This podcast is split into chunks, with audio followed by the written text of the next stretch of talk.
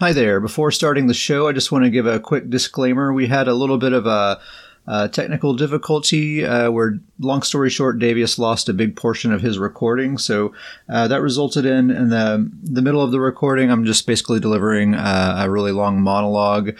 Um, so if you notice that it's been a long time since you've heard Davius say anything, that's the reason why. Uh, anyway, on with the show. Welcome to Scrollin', a podcast about the Elder Scrolls Online. I'm Ket. I'm Davius. This is episode number 67.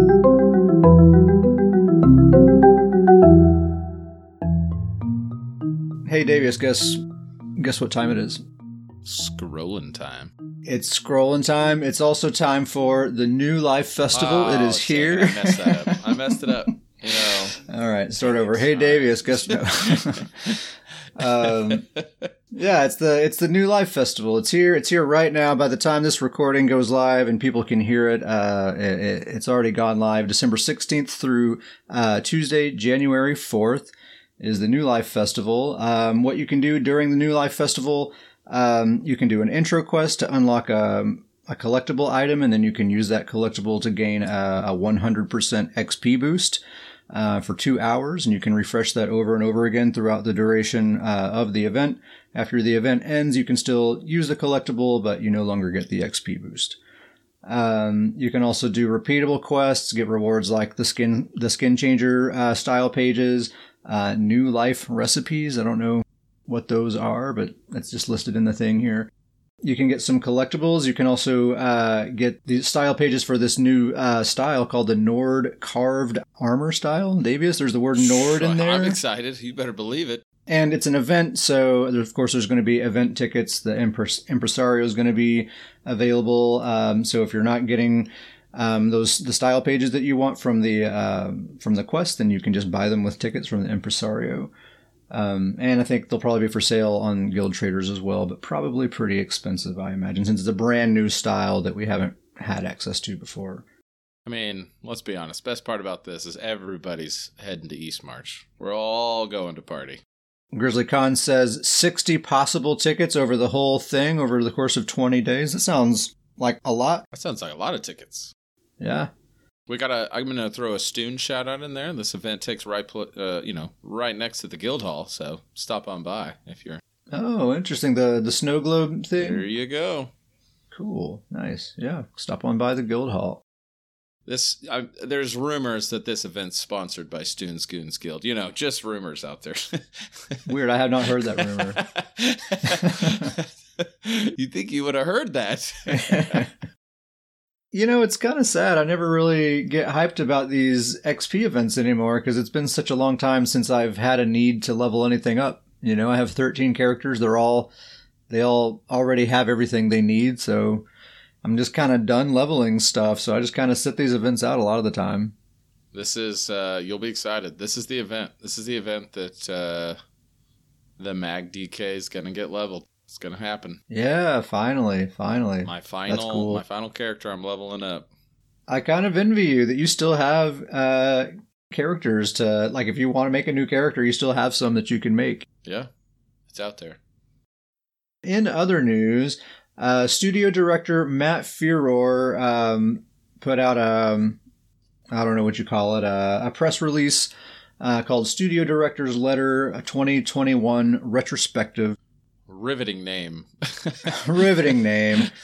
Uh, very creative. About as cre- about as riveting as the the contents of the article, I think. So, studio director Matt Firor is just kind of looking back over the past year and just kind of talking about uh, his thoughts, how he thinks things went, uh, and that sort of thing. But, I mean, you can read it. You can go to elderscrollsonline.com and it'll be one of the top linked things there. Um, but basically, he's just saying it was a, a very dif- difficult year, a very stressful year. They're all very tired. Uh, yet, still, yet they think it was a very successful year all the same. Um, they said that their uh, main goal was basically to have more stable launches uh, in 2021, like less crashes, less bugs, and things like that. Um, and he says that they feel that they were successful uh, in that regard, and I think I agree in my experience anyway. Uh, I haven't really experienced a ton of bugs or crashes or anything like that. He says companions have proven to be remarkably popular. One for two, Matt. One for two, buddy. yeah, I. Uh, uh, what I think is funny there is how like how close "remarkably popular" is to just saying that it's remarkable, which is like the flattest thing you can say about something. Like, oh yeah, you can you can remark upon it, sure. You know, we we talked a, a, little bit about this, and I think the thing is with companions, and, and very similar to even antiquities. You know, we we were talking a little bit about this the other day, and the those two things were very much kind of flash in the pan items. They were really fun and you kind of really explored them, but really that excitement and that kind of interest, at least for me and you, I can speak to this. It kind of lasted about maybe a month. And then it was mm-hmm. kind of like now we've kind of forgotten that they exist in the game. And I'm not saying every player is like me and you, but I bet you there's a lot of players out there like me and you where these were kind of new, interesting, very flash in the pan. It's like, all right, let me test this out. Let me kind of take a look, you know, experience it, and then um, it's kind of to the point now. I don't, you know, I don't want to rag on it too much, but I, when's the last time you really got excited for antiquities or even companions? You know, it's just kind of like easily yeah. forgotten. It's it's been a couple of years, and really the companions thing. I feel like I might be more interested in it if it hadn't if it doesn't seem like they have just totally abandoned it from the get go, you know, like they they drop these two companions uh, in the game, and then mm-hmm. really there hasn't been anything since. There hasn't been any anything interesting added to the companion system. We haven't gotten a single yeah. new companion yet, uh, and this this year's worth of content is at a close now. So if we're not getting any, if we haven't gotten any now, it does. I don't think we're ever going to get any new companions. I still think we're going to get some more. Maybe it's just like they release two new companions every year. Like there's two with the entire year long event. But I mean, that's the thing with companions, I feel like, is that where you're really going to get people to really be dedicated to it is if you can, if somebody can find a companion that it really, they personally like, the one that is really personal to them. And uh, I think you're kind of the same way in this, is that there's only two companions out there. So everybody out there has the same companions. And it almost turns me off. I'm not really super interested in these two and the fact that these are the only two and everybody else has these two like i want more uniqueness to it i want to be able to pick one give me a nord you know things yeah yeah now Dr. professor says that when he's running around in the overworld it's it's pretty common to see people with their companions out and i can agree there i, I do see them uh, out there but the point is is like i mean let's kind of go over the things we've gotten in the expansions thus far. You know, we got mm-hmm. um, Morrowind in 2017 with the Warden and Battlegrounds. Um, Summerset, we got the Psijic Order and jewelry crafting. Mm-hmm. Elsewhere, we got the Necromancer. I mean, three years in a row, bangers, right? Yeah. And then Greymoor, Antiquities, Blackwood Companions. You know, it's like two years in a row of kind of womp womp. Well, and I think I think that's a perfect example of of the very quick and then very easily quickly forgotten. I mean, look at look at Battlegrounds. I mean, it's crazy to think that Battlegrounds were just a part of Morrowind, and we mm-hmm. got and we got the uh, Warden class. Like, I mean, just huge changes to the game that are very much not forgotten, not a flash in the pan.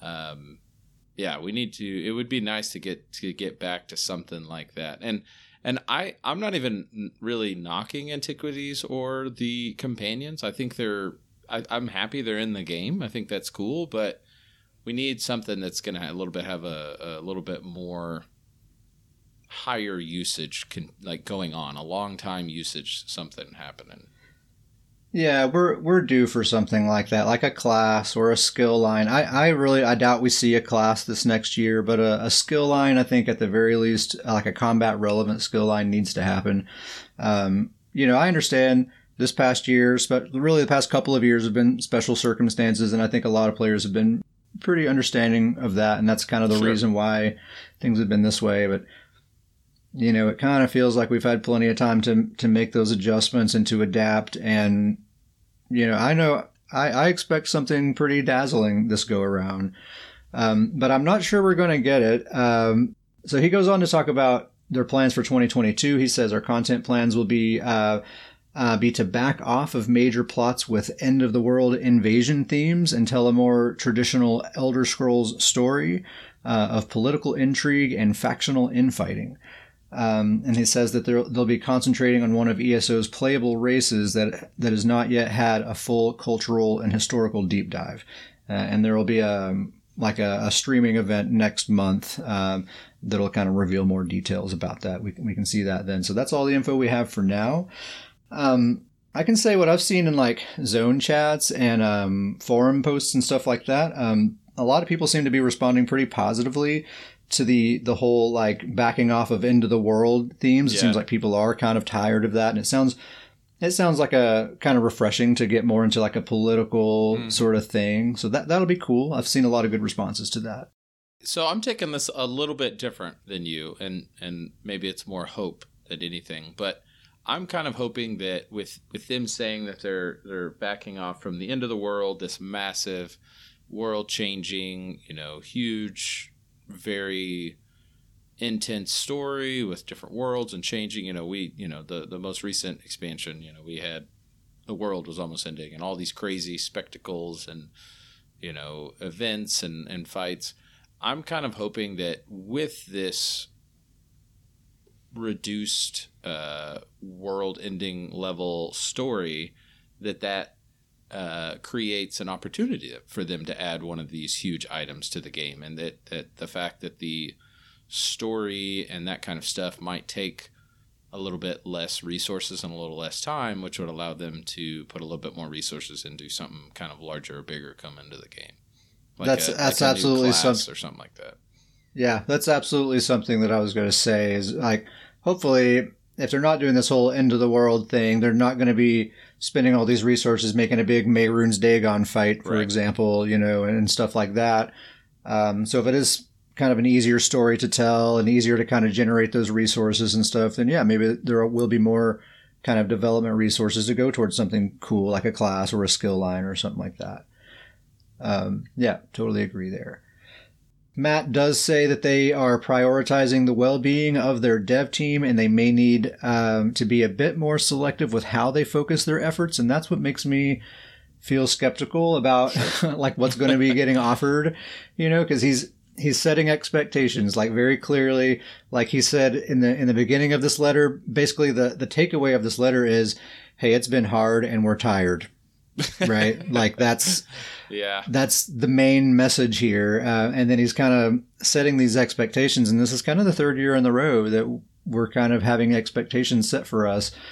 Um, so I hope that they're kind of under promising and planning to over deliver. You know yeah. what I mean? That's kind of what I hope is, is happening. I mean, I, a hundred percent. I, I love the fact that, you know, I can hundred percent get behind the fact that he they're they're prioritizing the well being of the employees. I think that's fantastic. Totally. I think that's great. You don't see that from every development studio, right. like like big AAA development studio. I mean, I, I, I can get on board with that. I can get behind that. I love hearing that. Um, but the the concern part of me is is that um, they've got some serious competitors out there right now, and and I'm hoping that they they know that that they're they're, they're they've got more competition right now than maybe they've had in a bit, and so they need to um, they need to maybe keep keep the competition up there. I, I, hope that they're aware of that, and I and I know that yeah. they are, but I'm hoping that they have a good answer to it as well.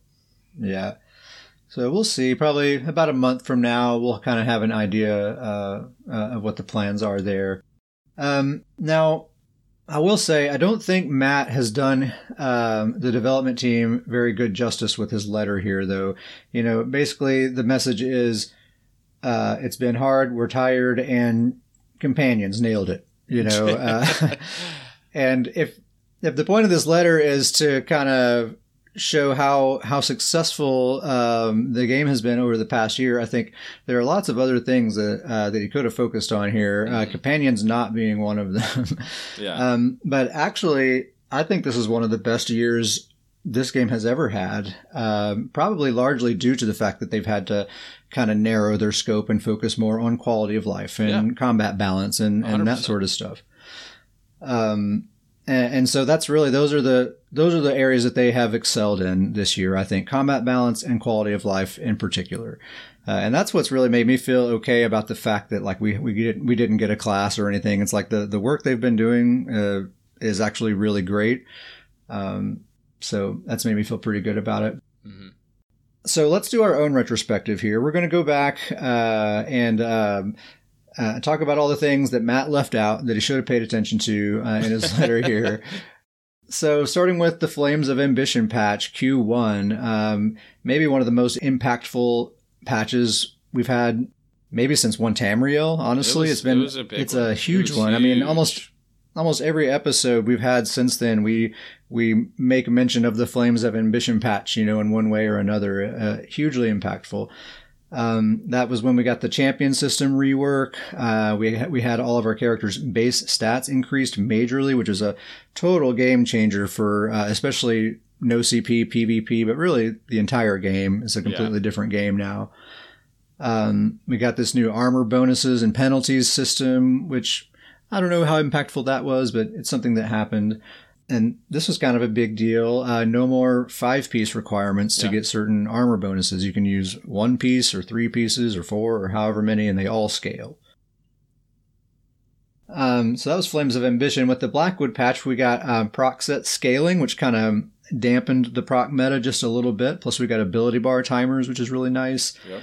Um, then came Waking Flame, the dark spot uh, of this We year. forget that one. That one wouldn't be.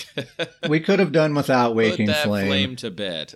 uh, three of the worst sets ever made Hrothgar's Chill, Plague Break, Dark Convergence, all three introduced with the Waking Flame patch. Oh, man, it was a bad time. Um, but they did hybridize a lot of passives, uh, just kind of going more for uh, hybrid builds, uh, and they buffed stealth, which has brought Nightblades largely into prominence, uh, especially after the Flames of Ambition patch that helped him out a lot as well. Uh, and then now we're in the Deadlands. Uh, right now, uh, Dragon Knight's got some major buffs. Uh, bash builds are back. Uh, procs can crit. Um, but we also have this burst proc cooldown thing now, which is kind of the final nail in the coffin for the uh, proc meta, right? Mhm, mhm. Um, we got the armory system, curated set drops. That's a big one. Uh, and armor set hybridization across the board. All armor sets in the game now offer um, both versions of offensive stats. That's another really, really big one that we're still kind of exploring the depth of, of that change. So, really, if we're doing a retrospective, there's lots and lots of really huge stuff that happened this Yeah. year that from a combat and balance standpoint, uh, from a quality of life standpoint, it's just a better game now than it was Yeah. a year ago, really. I, I think that's the biggest thing that stands out to me is that from quality life, this has been the best year, maybe ever, since we've played the game of just Mhm. every and and just great detail. You know the the hybridization of, of classes and builds and and the more types of more create creativity, more theory crafting. Yeah, a real focus on build diversity and Yes. like giving players uh, control and power over how they want their builds to to play and and still letting them be viable. You know, like we were we just had Uncle Sam on uh, the last episode talking about some very unusual builds, and Mhm. you know we've seen firsthand just how effective they are. I, I agree with you 100%. I, I that would be seemingly the thing to highlight to me is that the game's quality of life has had the best upgrade that it maybe has ever had this past year and there's so many different things with it. And then even to tie into that, I mean the story of this past year was one of the better stories in my opinion that we've had in a while. It was very intriguing, very in depth, very well done. Yeah. Mhm. Um, so I do think they did a fantastic job, and it was just maybe a different strategy. And, and they kind of called that at the beginning of the year is that we didn't have any massive, huge, flashy thing, flashy thing, but you know, all of you know, it's kind of a, a, a you know, death by thousand paper cuts. It was all these little things that just all together have made this massive difference and really put the game in a lot better place than it was. Yeah, exactly. And so, like, he was, Matt was kind of setting these expectations, saying, like, hey, next, this next year we might have to kind of narrow our focus. But if it's another year like this one, where we're getting all the, these nice quality of life, uh, some really good combat related things that are just making the game better, can probably be fairly forgiving of that. You Yeah. know, if we have another year like this one, I, I'm not going to be mad at all. So anyway, I don't know if I missed anything in our little retrospective here, but uh, you know, Zos, if you want to hire someone to write these retrospectives, you know, uh, you missed a few things. Just No saying. big um, Anyway, that's kind of it for the news. Uh, as far as what we've been doing here lately, I don't know about you, Davius, but I've been doing so much battlegrounds. is basically all I can do. We just did the BG report um, last episode. We talked all about how great the current meta is. I have not changed my mind in that regard. It's the best meta, maybe ever. I got a few characters to talk about. I might I might talk for a little bit here, so hang with me. Um, number one, I'm I'm going to talk about my Stam Sorc. Uh, I think on the last episode, he was the dude I was spending the most time with, and that's still the case. These last couple of weeks, I've been playing with him quite a bit. Uh, Tane is his name, spelled like Wayne, but with a T. Um, his build is Briarheart Sword Dancer as a front bar only set with precise daggers. Uh, the Master Bow on the back bar, the Torque of Tonal Constancy, and one piece Molag Kenna. Uh, it's been his build for a long time. On the Last episode, I was talking about possibly swapping out Sword Dancer for Draugr Um, and so I did, I farmed out Draugr and I tested it out, and it is a very good set, a very strong set. And like in 1v1 dueling situations, it is the superior set to Sword Dancer. Um, but the thing is, Davius, you, you and I, we're all about battlegrounds, and dueling really is not a consideration for like build decisions, you know. And when I realized in Battlegrounds is Draugr isn't really doing a lot for me a lot of the time because uh, a lot of my kills come from me just streaking into a group, dropping a Dawnbreaker, and spinning to win. You know, and I'll get two or three kills that way. Uh, you know, not every kill happens that way, but a fair number. I'd say half of them at least. Um, and Draugr it's really like a death by a thousand paper cuts type of set. You know, you need a a lot of sources of damage for it to all add up to to a lot. Uh, and then, so if you have a dot build or something like that, it's fantastic. It's actually best in slot for mag DKs, so I hear. So anyway, for if, if battlegrounds is kind of the main thing that you're doing, I think sword dancer having that 600 weapon damage straight to your your AOE execute is uh is a lot more valuable. Plus to my spammable as well. Um, so sticking to that tried and true build that I've had for for a long time. Um, I've also switched my food away from Dubious, uh, and I'm using the the sugar skulls now. So I've basically traded that recovery for more max stats and a lot more magicka, um, which actually made the build feel a lot more comfortable because of how the torque works. You know, it's weird, but I, I have a lot less sustain, um, but that that makes the torque kind of work more, and I, I always have that magicka that I need to to do a dark deal to get more stamina or to do a streak or whatever. Um, so that seems to have made it the sweet spot uh, as far as that goes. I I did try taking it a step further, and I'm I'm still um, testing this out. I'm I'm undecided, but um, it might be a step too far. I switched my Mundus Stone from the Serpent, which is stamina recovery, um, to the Warrior, which is weapon damage. Um, so that was kind of my final investment into sustain besides the torque, right? So it's like all damage all across the board now. Um, what I like about that is my stat sheet now shows fully buffed uh, a, a cool 7,000 weapon damage. And that doesn't count the 600 from Sword Dancer or the 300 from the Master Bow, right? So I have a hidden 900 on top of that. So I just really like seeing that on the stat sheet, but I do think recovery wise it is a it is a step too far. I do always have the magicka. I can I can do dark deals to get stamina, but I sure am doing a lot of dark deals. You know, it's a lot of dark deals. It might it might be a bit too much, and the the damage is still ample uh, with the Serpent Mundus. It's it's just fine. So I'm still I'm going to stick with the warrior for a little bit longer and see if I can just make it feel comfortable. Maybe I'll find that rhythm and, and it'll be good because it's it's a ton of damage. Um, but if it if it never feels good, I'll be fine going back to the serpent. Uh, and that I think the sugar skulls with the serpent mundus probably is the sweet spot. Um, so that's the Stam Sorc Tane. So um, whenever I play with my Stam Sorc, or whenever I put a lot of time into my Stam Sorc, I usually end up putting a fair amount of time into my Stamina Templar, Betsy, as well. Um, because they're built kind of similarly. They're both uh, reliant on mobility as their main uh, defense. They're totally speed capped. Um, they're all about hit and run and all that sort of stuff. So when I'm in the mood for that kind of play style, the, these are the two that I have to choose from. So I'm always kind of comparing them to each other. Um, and I wish I could do a proper shout out. I don't remember who it was. I was in uh, Discord voice voice chat with some people, um, and I was talking about my Stamplar, and this person asked, "What is it about Stamplar that makes them good at this kind of playstyle, this sort of like speedy, roly poly playstyle?" Because uh, it seems like they're designed for the opposite, right? It seems like they're they're stand your ground, claim a claim a piece of ground, and stand there and defend it. If you if you look at their abilities, that's kind of how they're designed. And really, Stam Sorc is the one that's designed to be all speedy and fast. Yet, in, in my hands, at least, these two characters get comparable results, you know? And so they asked me that, and kind of there in the moment on the spot, I couldn't really come up with a good answer. I was just kind of like, ah, I don't know, it feels good.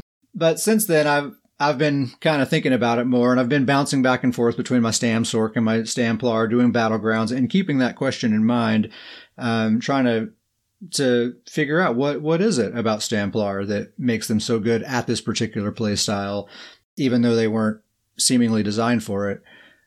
So I think it really comes down to the fact that their toolkit is extremely simple, um, and it doesn't take a whole lot of mental processing power to like decide what to do moment to moment.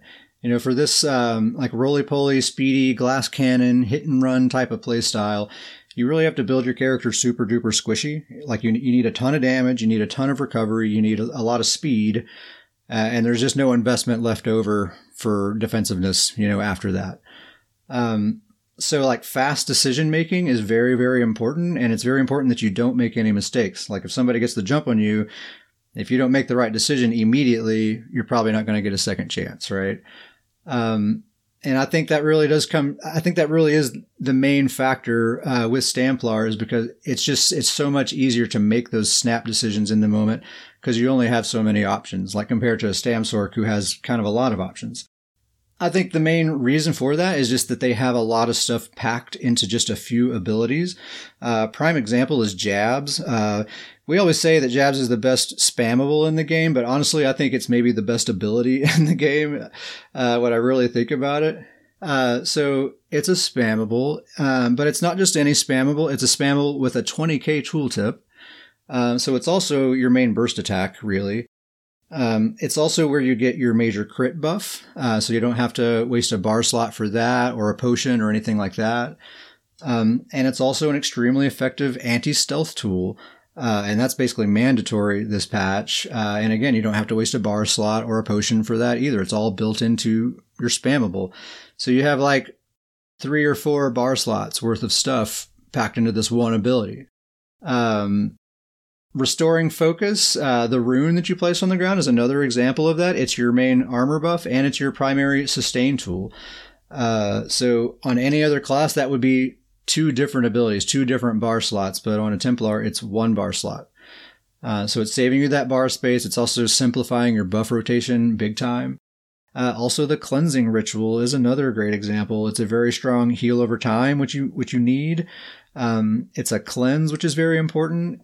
And the fact that it cleanses five negative effects at a time makes it a very effective snare removal as well. So you don't need to waste a bar slot or a potion for snare removal either.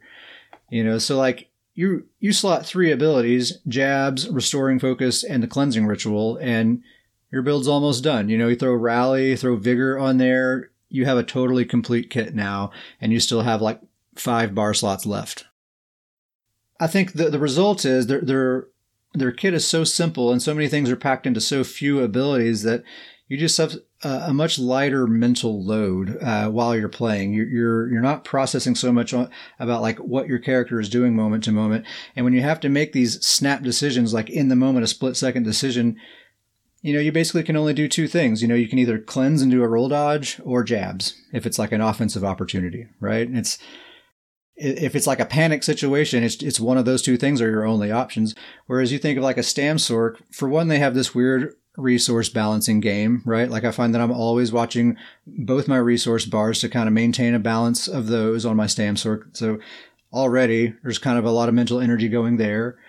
Um, and then I could do a dark deal. I could do uh, a streak, or I could do a, maybe I want to do a roll dodge instead of a streak because I want to save that magicka for a dark deal. Or maybe I'm going down some stairs and it would be better to roll dodge because if I streak, I'm going to go straight ahead and then I'm going to be suspended in the air until I fall down and people can just freely attack me, you know, until I hit the ground and can continue running you know, this is like a lot of things that I'm thinking about moment to moment. Whereas with the Stamplar, cleanse and do a roll dodge. You know, stairs, no stairs, doesn't matter. Just cleanse into a roll dodge. There's nothing really to think about. Um, so I find that since I'm not really paying attention to what my character's doing, I can just kind of offload a lot of that to muscle memory. Um, and I'm just playing smarter because I'm just a lot more aware of the game and what's going on in front of me, the, the positioning of my allies and my em- my enemies, what are the good targets to choose. I'm just playing smarter in general because more of my like brain is available, you know, to to just play smart. I think that's a lot of it. Plus the fact that Jabs is just so strong. You know, when you when you play this way, you have to kill quickly, uh, and and Jabs is is so strong that you can do that pretty effectively um, if you build right. So anyway, I'm sorry I don't remember who it was that asked that question. I don't know if they even listened to the podcast, but if you're listening, um, that's why I think Stamplar is good at a at a roly poly, speedy hit and run kind of play style. Even though they weren't necessarily designed for it. And honestly, kind of for these reasons, I think, in my hands at least, they're better than a Stamsorc. You know, for that type of play style, I get, I typically, I tend to get better results on my Stamplar um, than my Stamsorc. I'm really glad that that person asked that question because I enjoyed kind of digging into that because I've always known that this build just feels so comfortable. It just and even like I haven't played with her very much lately at all. I've been like totally maining this Stamsorc and getting really good with my Stamsorc. And then I decided to jump on with Betsy, and it's just immediately good results against a lot of the same players, you know. And it's just like there was never a moment where I was like, okay, let me relearn how to play this character. Like, no, I just I can close my eyes and just go for it. Uh, I also updated my uh, Magicka Warden healer build. So that build now is uh, Gossamer, Hiti's Hearth on the back bar, uh, Master Fire Staff on the front bar, uh, and the back bar weapon is a powered Resto Staff, of course. Master Fire Staff on the front bar, and two pieces Mighty Chudan. The update is um, Hiti's Hearth replaced Curse Eater. That was my back bar only set. Uh, and I was going to try to just use it uh, and and see, but um, Plague Break has become so incredibly popular. Uh, it's overtaken Dark Convergence in popularity. It is everywhere. Everyone is using Plague Break. Um, and there's definitely been a couple of times that having that automatic cleanse from Curse Eater has cost my team a death or two. So we can't have that. Get that out of here. And I've always loved Hiti's Hearth anyway, so an excuse to go back to Hiti's Hearth, easy, no problem. Gossamer as the as the double bar set. That's pretty much any healer. Like that's best in slot healing set, pretty much. Um, it's really good. Just gives your whole team major evasion, which we've talked lots of times how how important that is. Uh, Hiti's Hearth is the one um, that when you heal someone, it makes that big glowing orange aura swirl around you, and it provides a heal over time to anyone standing in it, and it reduces the cost of their uh, roll dodge, sprint, break free, and block. Um, and really, the best thing about it is it's this really bright, uh, really huge orange circle, and it's just like a real easy visual indicator for your team to to know where the healer is. And it's like just the perfect size because everyone can fit inside of it and still like have some elbow room to move around and do their thing, you know. So you can kind of shepherd your team around pretty easily with that. The Master's Fire Staff, whenever you use um, whenever you use the destructive clench ability, it gives you um, 600 spell damage, but it's only for four seconds. So sometimes it can be difficult to take advantage of that, but uh, on a warden, it's so easy uh, because you're basically your combo only takes three seconds. It's just sub assault, stun them with flame clench, and then hit hit them with your spammable, and then sub assault and that spammable will both hit well within that four second window, and you just do that in that exact same order every time. Sub assault, flame clench, spammable, sub assault, flame clench, spammable, and it just stays active. Uh, and remember that if they dodge that flame clench, uh, you still the master staff still activates. They don't have to get hit with it. You just have to activate the ability. Um, so it's it's a real easy combo, and the fact that it's giving you so much spell damage, just this one weapon, that's the only offensive investment I really have on this build. Period. Uh, but it ends up being enough. You know, I'm not like getting. It's not deleting people, but it's enough sauce. Like combined with my heals, the fact that I'm kind of hard to kill, plus I have a spicy enough combo to kind of make someone think twice about just trying to target dummy me. You know, uh, I find it's a pretty effective deterrent. So I like that.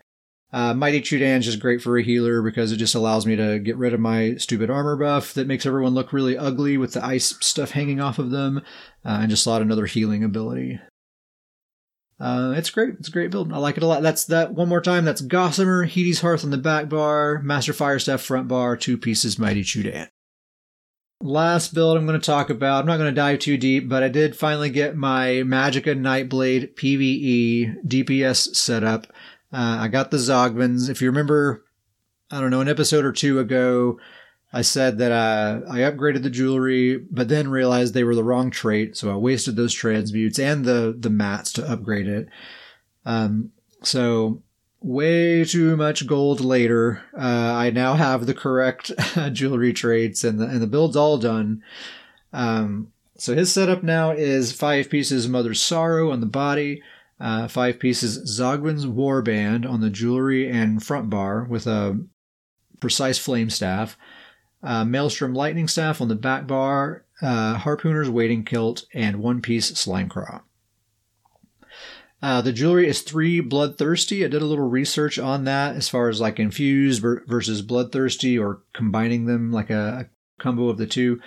Um, three bloodthirsty is the best. Basically, at once the boss hits 60% health from that point forward, you're doing quite a bit more damage with bloodthirsty than you would be doing with with any other setup.